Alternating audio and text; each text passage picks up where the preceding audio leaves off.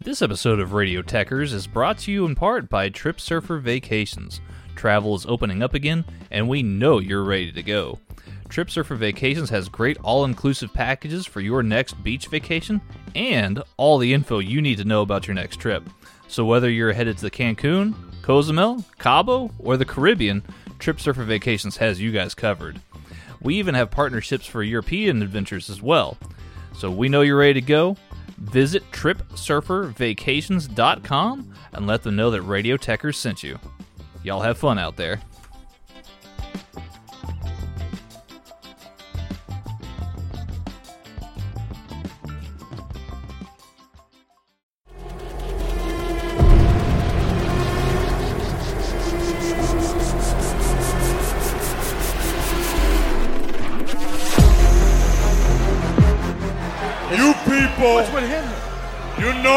Am.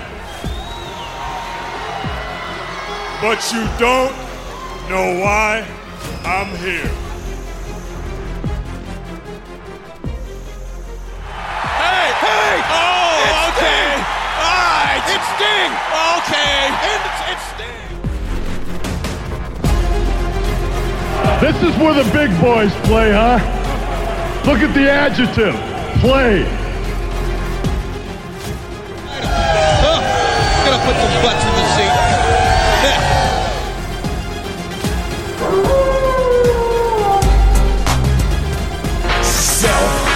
High five. We've been hanging and banging, brother. You're next. Watch Real Monsters go at it live on WCW Monday Nitro, where the big boys play every Monday night at 8 on TNT.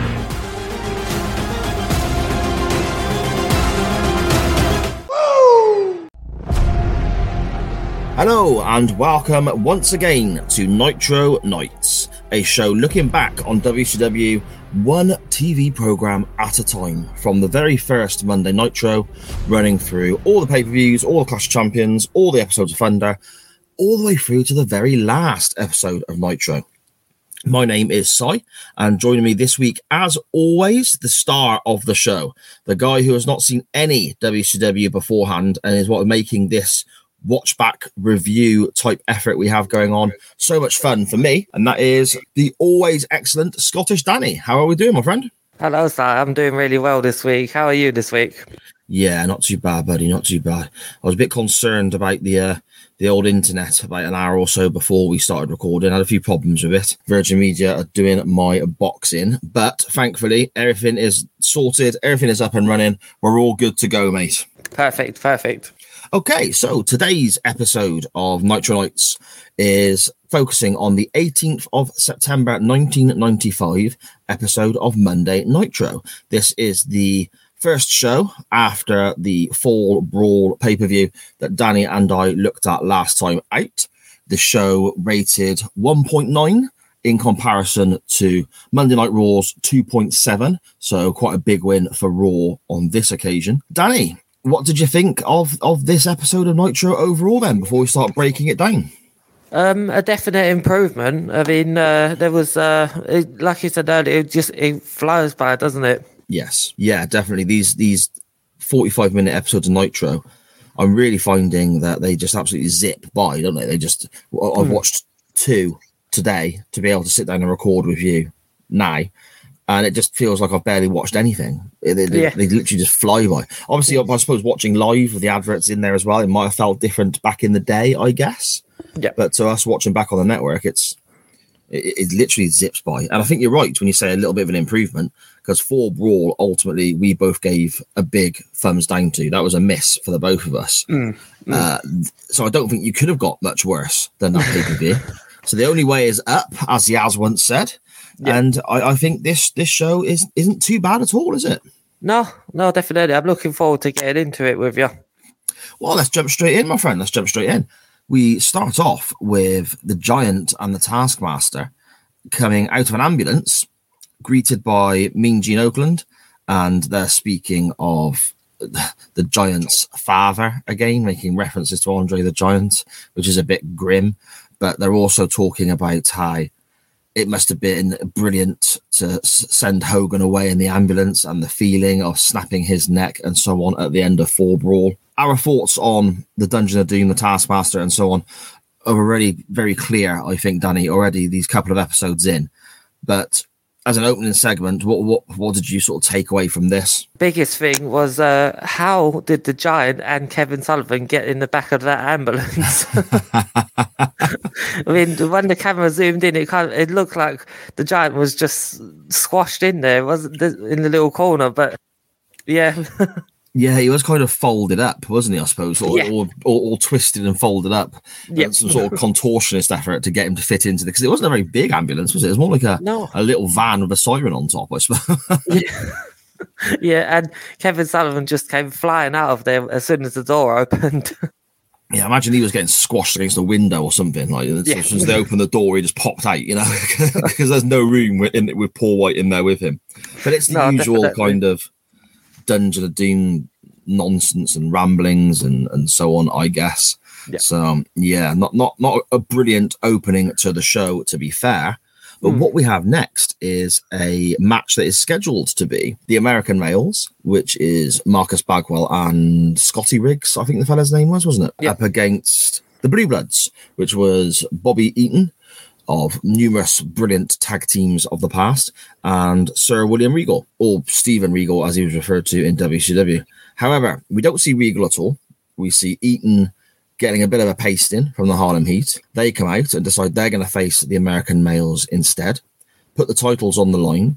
Randomly, they make a tag match for the titles right there and then. We get a little bit more daftness from Sherri and Colonel Robert Parker, and a title change. What, what did you think of this match, Danny? Talk talk us through what you saw and uh, what you enjoyed. Well, uh, I liked this as a match. Um, this, interestingly enough, was the first title change in Nitro, so this was historic um, Oh, just okay. on that alone. Um, and do you know who? Just a, a spoiler for in years to come. Do you know who's involved in the last title uh, change on Nitro? Oh, let me think. Yes, Booker T. Yep. He beat Scott Steiner, wasn't it? Yes. For the WCW title on the last, very last night. Because Steiner wasn't going to be under contract going into the WWE, was he? So No, no, but so I found that very interesting that Booker T was in both the first and the last title changes in uh, Nitro history. But um, yeah, as, as far as this match goes, yeah, it was really good, um, good action. Eric Bischoff, uh, he keeps referring to this American Males versus Nasty Boys matches match that happened the night previous, but it didn't happen on the pay per view, or did we miss it? no, it was on the the episode of um, WCW. I don't know what it would have been, uh, what show they had on at that time, but it was almost like their version of the like a buy-in that AEW do. Oh, uh, yeah. or the sort of three view show, the Yeah, preview show that. WWE do. Yeah, Yeah. that sort of effort. Yes, Oh. and the winning team from that got a title match. So I'm guessing that's why Harlem Heat have come out and said, "Well, let's just do it now." Mm. I'm not a fan of that sort of angle, especially when Harlem Heat are in theory supposed to be a heel team at this stage, from what I can Yeah. gather. Yeah, So why would the bad guys come out and make a title match to defend their championships when they don't have to? That, from a booking standpoint, doesn't quite make much sense to me. No, definitely not. No, it, it character-wise, it doesn't really, does it? Hmm. But um, yeah, I mean, uh, I was quite shocked uh, with the American males winning. Uh, I had not seen a single American males match because uh, I, I'm a big Buff Bagwell fan, and uh, so this is the first time I've seen a full match of his where he wasn't in that gimmick. So I was actually impressed with it. Um, yeah, and all around enjoyed this match. Uh, what did you think of it? Um, I I did enjoy it as well on the whole. Again, I don't really think it makes sense how they set the match up, but Harlem Heat look like absolute badasses here with the way they're Yeah. slamming these guys around, and, and Riggs and Bagwell both look incredible. They're both incredibly well put together guys. They're well built. They're they're they're, they're, they're big slabs of, of of meat. Basically, they're huge. They're huge fellas. Harlem Heat make them look tiny and like they're just chucking around, you know, teddy bears or small children or whatever. You know, Yeah, I mean, there's some really awesome power moves in there. Harlem Heat generally look immense. There's frequent tags in and out, lots of power moves, lots of pinfalls as well, which I think I, I enjoy that in wrestling when even though you know they're probably going to kick out at two all the time because it's not quite time for the finish yet. We need to remember it's not it's not an exhibition. It's not it's not two teams or two guys going out and running through a list of moves in order and then going to a finish.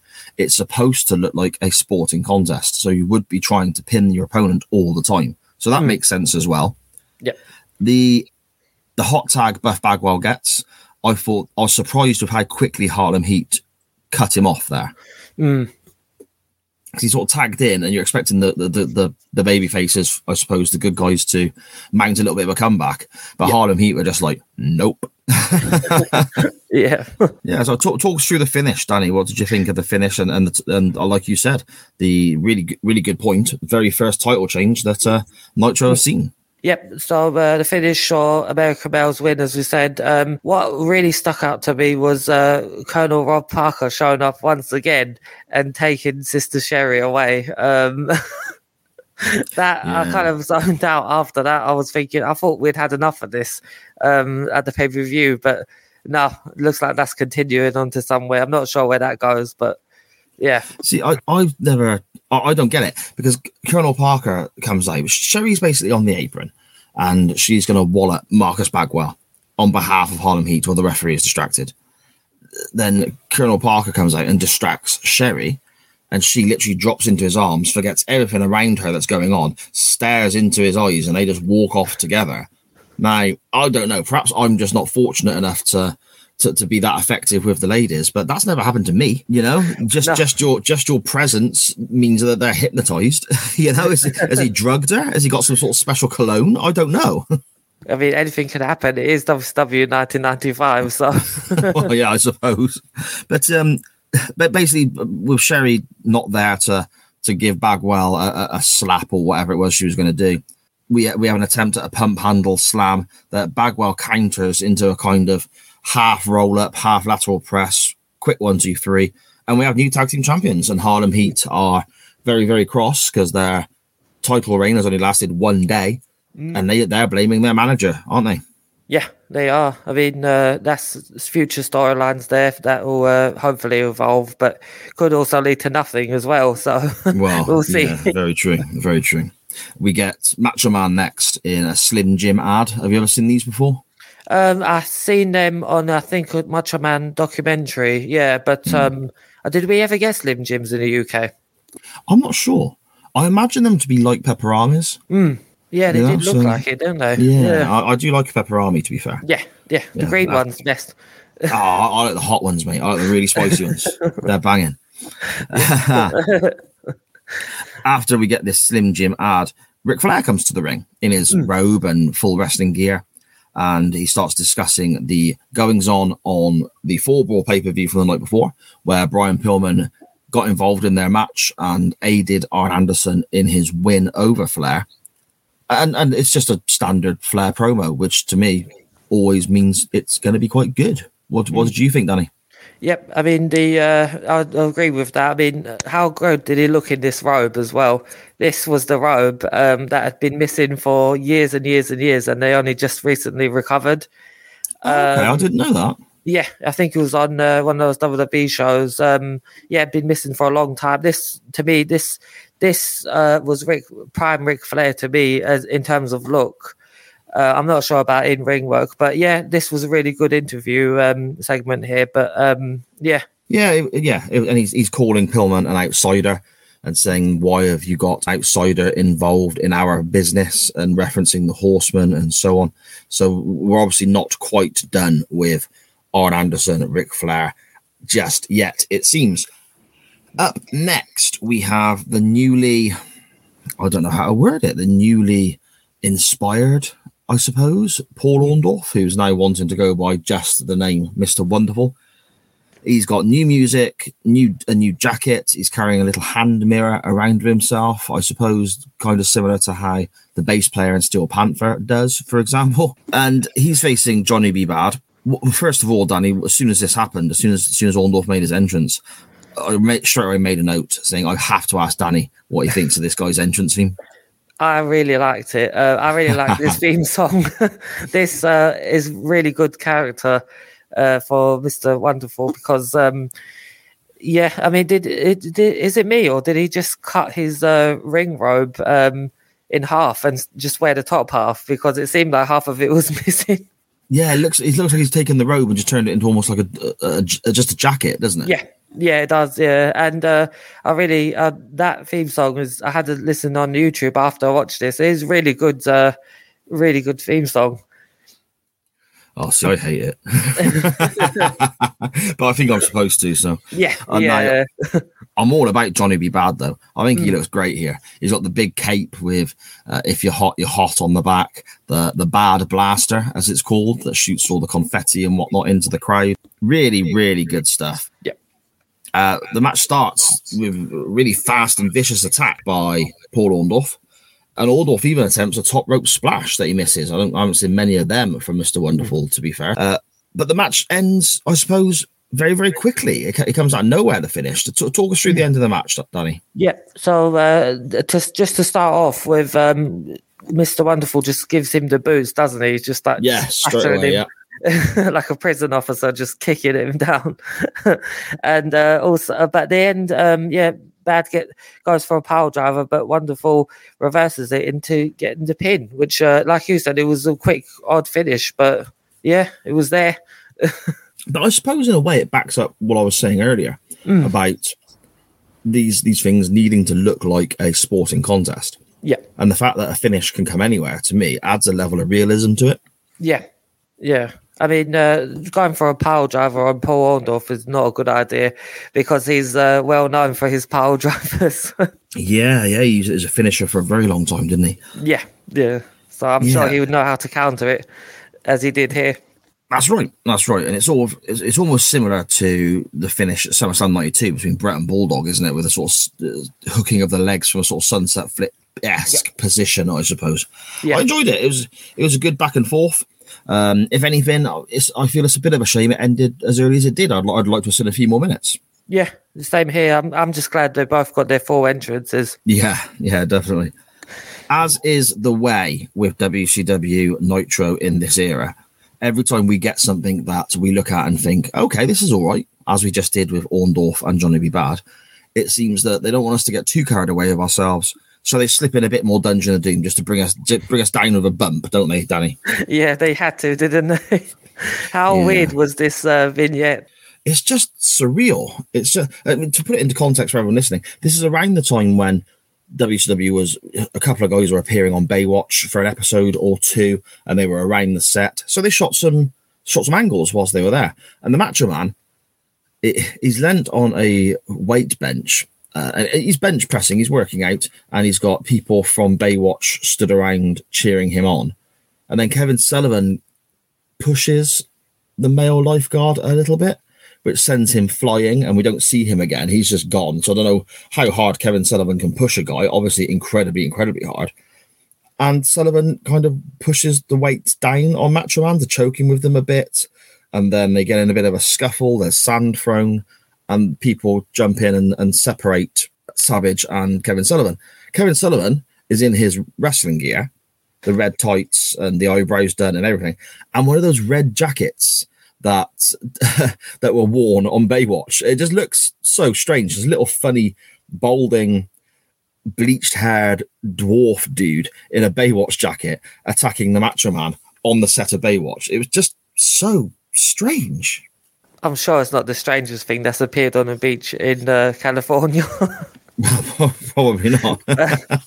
no, but yeah, I found this really weird. And then I, what I found re- even weirder was Ric Flair making the save uh, for the Yeah. Macho Man.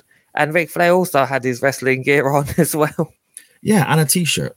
Oddly, like not not his robe. Well, I suppose you wouldn't wear the robe to the beach, would you? I guess, but It was probably out of shot. Yeah, maybe, maybe. Just it's just a really surreal setup. Hmm. Uh, and the, the vision of Sullivan wearing uh, what, what was the what was the guy's name? Mitch Buchannon, I think, was the uh, the main character in I'm not Baywatch. sure. I've never by- seen that in, in my life. Uh, okay, it's well worth it just for Pam Anderson, mate. But that's a whole different conversation. Um, I'm fairly certain Mitch Buchannon was the his, his name was definitely Mitch. Anyway, was the main character in Baywatch. He was played by the fella who was in the original Knight Rider. I can't remember his name now. The actor's name escapes me. That's terrible because Oh, he's, David David Hasselhoff. that's it, David Yeah, Hasselhoff. How yeah. can I forget his name and remember Mitch Buchannon? That's ridiculous. but he always had one of these jackets on that Kevin Sullivan's wearing, so it just looks really strange. I bet they had to buy him a kid's size as well. I bet that's not a fully grown up jacket for Mister Sullivan there. Definitely not, and it wouldn't surprise me if he paid for it himself. Yeah, yeah, and then he's gonna, he's going to take it home and draw the like an oversized pair of fake eyebrows on the back, like he does on his forehead, just to sort of customize them to Dungeon of Doom esque. yeah, this leads to Randy Savage in the ring talking about what happened on the Baywatch set and basically saying he he wants the Taskmaster, but he's still not happy with Lex Luger because Luger took a cheap shot at him at Fall Brawl, even though they settled it in the ring at Fall Brawl and celebrated together when they won. Everything seemed okay. Savage has woken up the next day, still a bit of a bit, bit of the ump about it. It seems Luger arrives, and then they both just kind of ramble a load of bloody nonsense at each other, don't they? They really do, yeah. But the thing that stood out most to me was uh, Lex Luger's uh, puffy pink shirt this time instead of the puffy white shirt. It felt like maybe someone had stuck like a pair of uh, boots in the washing machine and um, it uh, mixed with the white shirt. But yeah, like a rogue red sock or something. Just yes, getting, yeah. him, getting him with Luger's whites. Yeah, he's not Yeah. doing his washing properly. no, he wasn't. But no, yeah, it was a lot of rambling, wasn't it? Just um, Oh. um, and the the other thing that really stuck out was Lex Luger saying once again that he's sick and tired of playing with kids. Um, Yes. You thought he would have somebody would have told him about three weeks ago that you shouldn't really be saying that on television. Yeah, but I, I get the impression that the WCW guys think this is a good thing because they're calling the WWF wrestlers who are constantly banging on about being the new generation that they're younger, they're faster, etc., etc., than the old guard who have gone to WCW, referencing them as just being kids. I suppose they see it as a put down because they're making themselves look like where the big boys play is the cliche, isn't it? But it just sounds so wrong coming from Luger. it really does. I mean, he, he, he says, "I don't want to. I don't want to be. I don't want to play with kids anymore. I want to play with the big boys." To which Savage responds, "I'm the biggest boy here." It's like, oh, for crying out loud, lads! Have a word with yourselves. Definitely. I mean, um, this is the uh, problem. I don't think this would have aired on WWF television. The wording would have been uh, completely different. Yeah, yeah, very strange. But anyway, we- get rambling between the two, and I, I'm I'm not normally a fan of scripted promos. I like it when the the wrestlers or whoever can uh, sort of use any personality they have themselves, or the manager speaks on their behalf, or whatever. Obviously, they are certain bullet points to hit and so Yep. on. But I'm not a fan of massively scripted promos. I think here this is an advert for scripted promos because it's obvious to me Luger and Savage haven't got a script. They've got Yep. they've been told you've got to get to this point and then we're finishing. And me and Gene at once they're just looking at the pair of them like, what are we talking about, fellas? they were one day, yeah.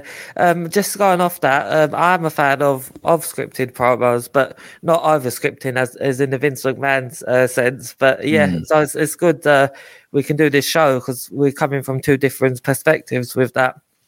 Well, this is the thing. I, I'm, I'm what we're on now. This is episode ooh, four, I think it is, isn't it? Of Nitro Nights, and I can't wait to sit down and press record on the next episode as soon as we finish a previous episode, purely because I'm I'm really enjoying these conversations, and, and you know it, it's various reasons to it.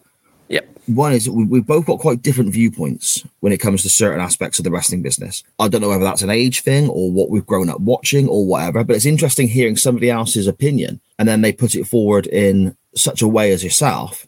But then when I'm also trying to express where I'm coming from, you taking the time to listen because it's so easy to just sort of end up arguing with people over such silly things as wrestling. It's not worth arguing about, first of all, but and, and secondly, I love seeing your reactions to this stuff that I watched back when I was 13, 14, 15 years of age.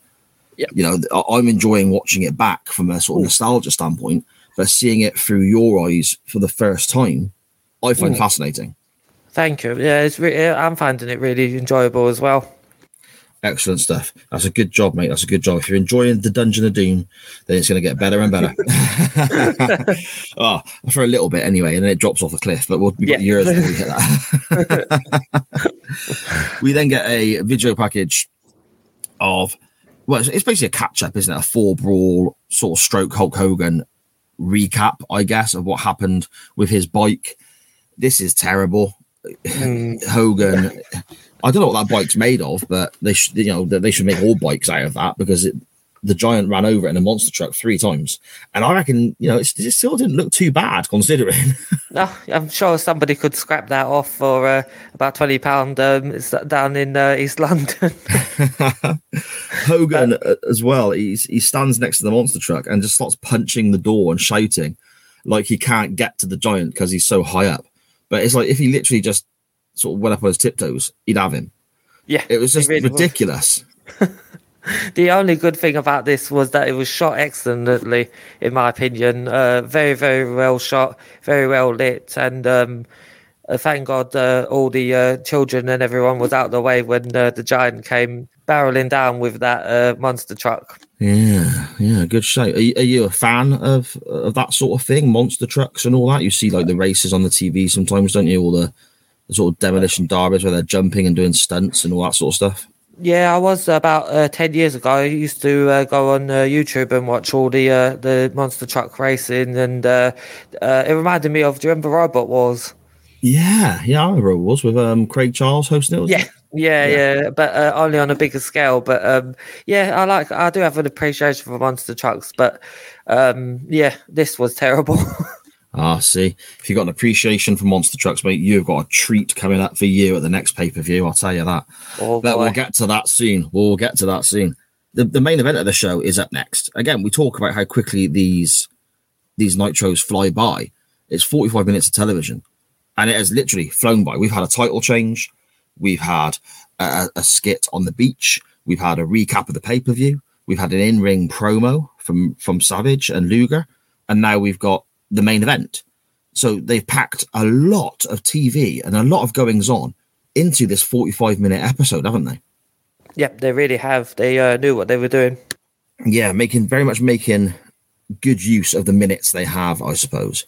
Um, I'll let you talk us through this one, Danny, if you would. The main event we have, uh, and I find this really intriguing as a matchup in itself, is Ric Flair versus Brian Pillman.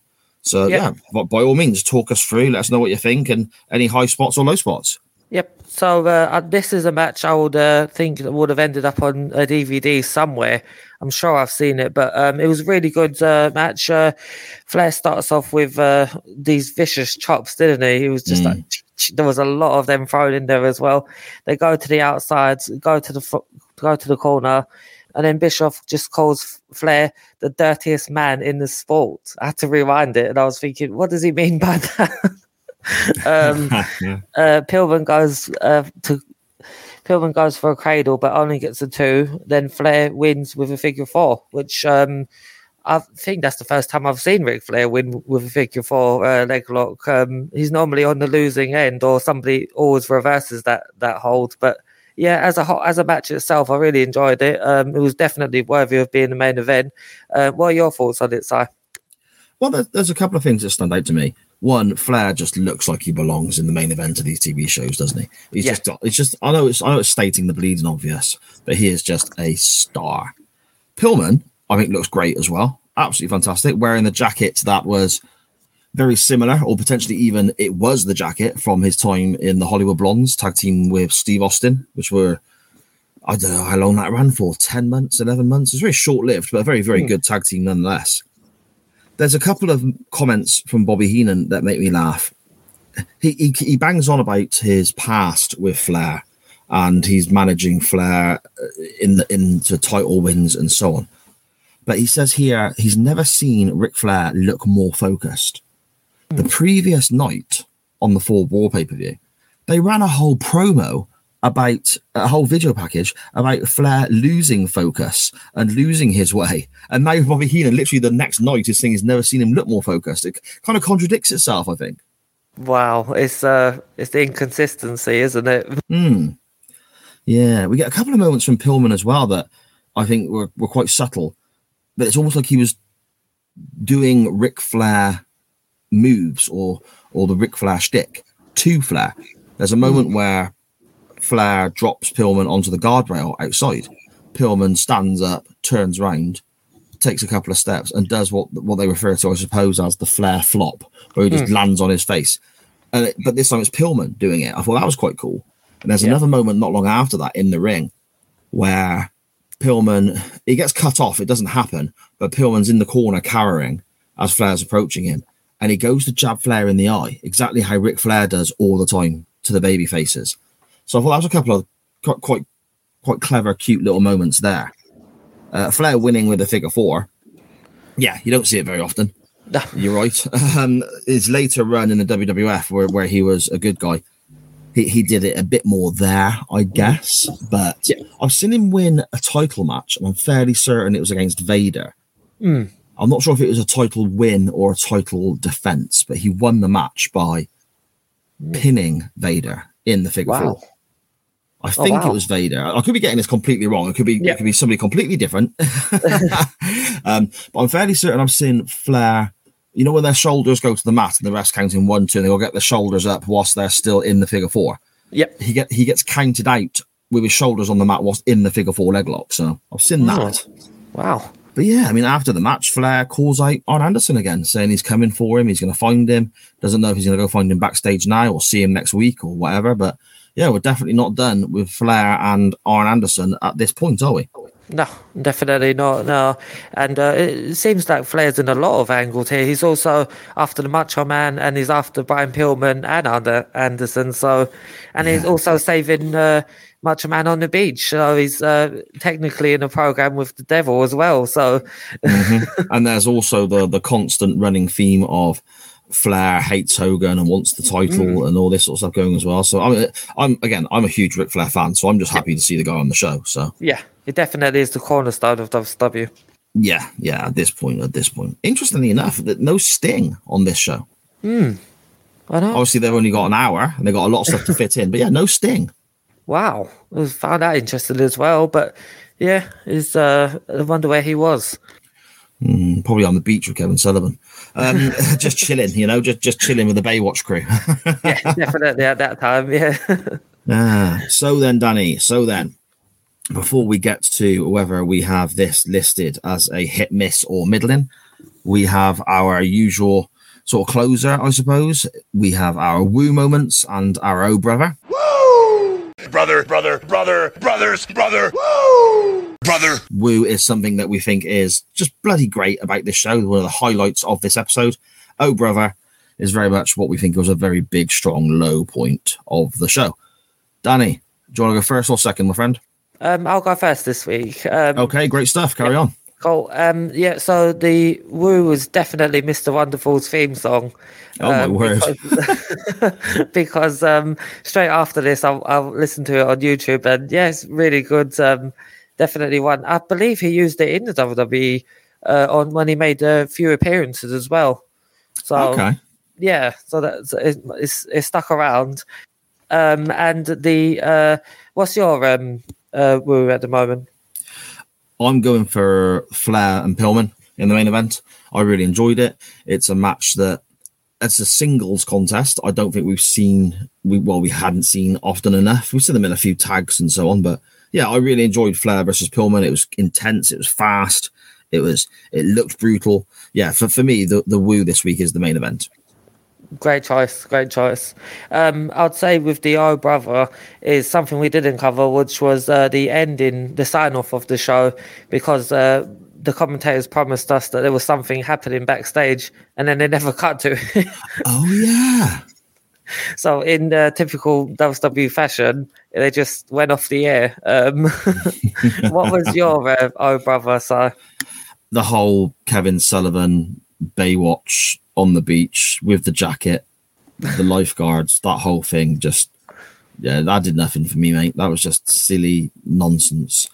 You know, just silly, silly nonsense. Exactly the same as it was on Fall Brawl. Silly nonsense with the Dungeon of Doom. It seems to be a running theme for me at the moment. I can totally see that. So then, Danny, overall this week, hit, miss, or middling? I would say a hit with this week, uh, surprisingly. Uh, what about you, sir? Yeah, I, I agree. It just it just sort of steps into that hit uh, boundary, I suppose. There's less Dungeon of Doom on this episode, which is Yeah. always a good point for me. Uh, Flair Pillman was good. It, it just, just yeah, a hit, a, a good positive episode. I'm looking forward to tuning in next week and seeing more of the same. Yeah, same here. There we go then. That again flies by and brings us to the end of another episode of Monday Nitro, and ultimately the end of this episode of Nitro Nights. Uh, Danny, before we depart, do you want to let everybody know whereabouts they can find you online and your content and everything else you're doing? And make sure you do give out all the details for One Man's Meat podcast. I listened to episode one last night, and you and Chris did a fantastic job. I really, really enjoyed that show. Thank you very much. Um, yep, you can find me on Twitter at Scottish Juggalo. I may not sound Scottish, but trust me, I am. Uh, you can listen to me on A Change in Attitude with Mags, Ori, Tanner, where we uh, discuss the uh, the uh, Attitude Era going back. We're in 1997 now, so that's pretty cool. And uh, you can also hear me on One Man's Meat podcast with uh, the great Chris Bellis because um, we're we're discussing everything that people seem to have forgotten about, or um, the Musk's corners of the uh, wrestling industry, um, so that you don't have to. So yeah, we, that's where you can find me. How about yourself, sir? Yeah, thank you very much, mate. I mean, it's well worth listening to. That first episode of One Man's Meat, again, like I said, I listened to it last night. Absolutely brilliant. Really, really good. I'd be laughing and it was informative as well. There was stuff I hadn't learned about. And you're covering a show that I'd never seen. So I'm really looking forward to uh, to getting the YouTube link off yourself so I can have a watch of that as well. So yeah, definitely go and check that out. But you can find me on Twitter at SJP Words and via my my personal Twitter there at SJP Words, you can go and find all the shows I'm involved in. We've got some science fiction, time travel, wibbly wobbly kind of sci-fi efforts with regards to the Waiting Room podcast that I do with Mr. Benny Mac, covering Quantum Leap episode by episode. The Doctor Who pod that we do with our good friend Dan Griffin, covering various Doctor Who stories from Classic Who and New Who. We also have chain wrestling that I do with our good friend, the always excellent Mr. Mags, on live on Monday nights via Radio Techers, but also available on a podcast version on the Wednesday. And obviously, there's this show, Nitro Nights. So, most importantly, follow me at SJP Words. Find me on Facebook as well, SJP, all the shows and info. There's a group there. But most importantly, find this show on Twitter and Facebook at Nitro underscore Nights. It's as simple as that. Danny, I'm having an absolute blast. These Nitros fly by too quickly. I wish they were longer, but I get the impression that when they do go longer, I'm going to start wishing they were shorter. Especially when we hit the three hour mark. oh man, don't even. Uh, yeah, th- yeah, okay. right then, my friend, I will speak to you again very, very soon for our next episode of Nitro. And to everybody else, as always, thank you for listening.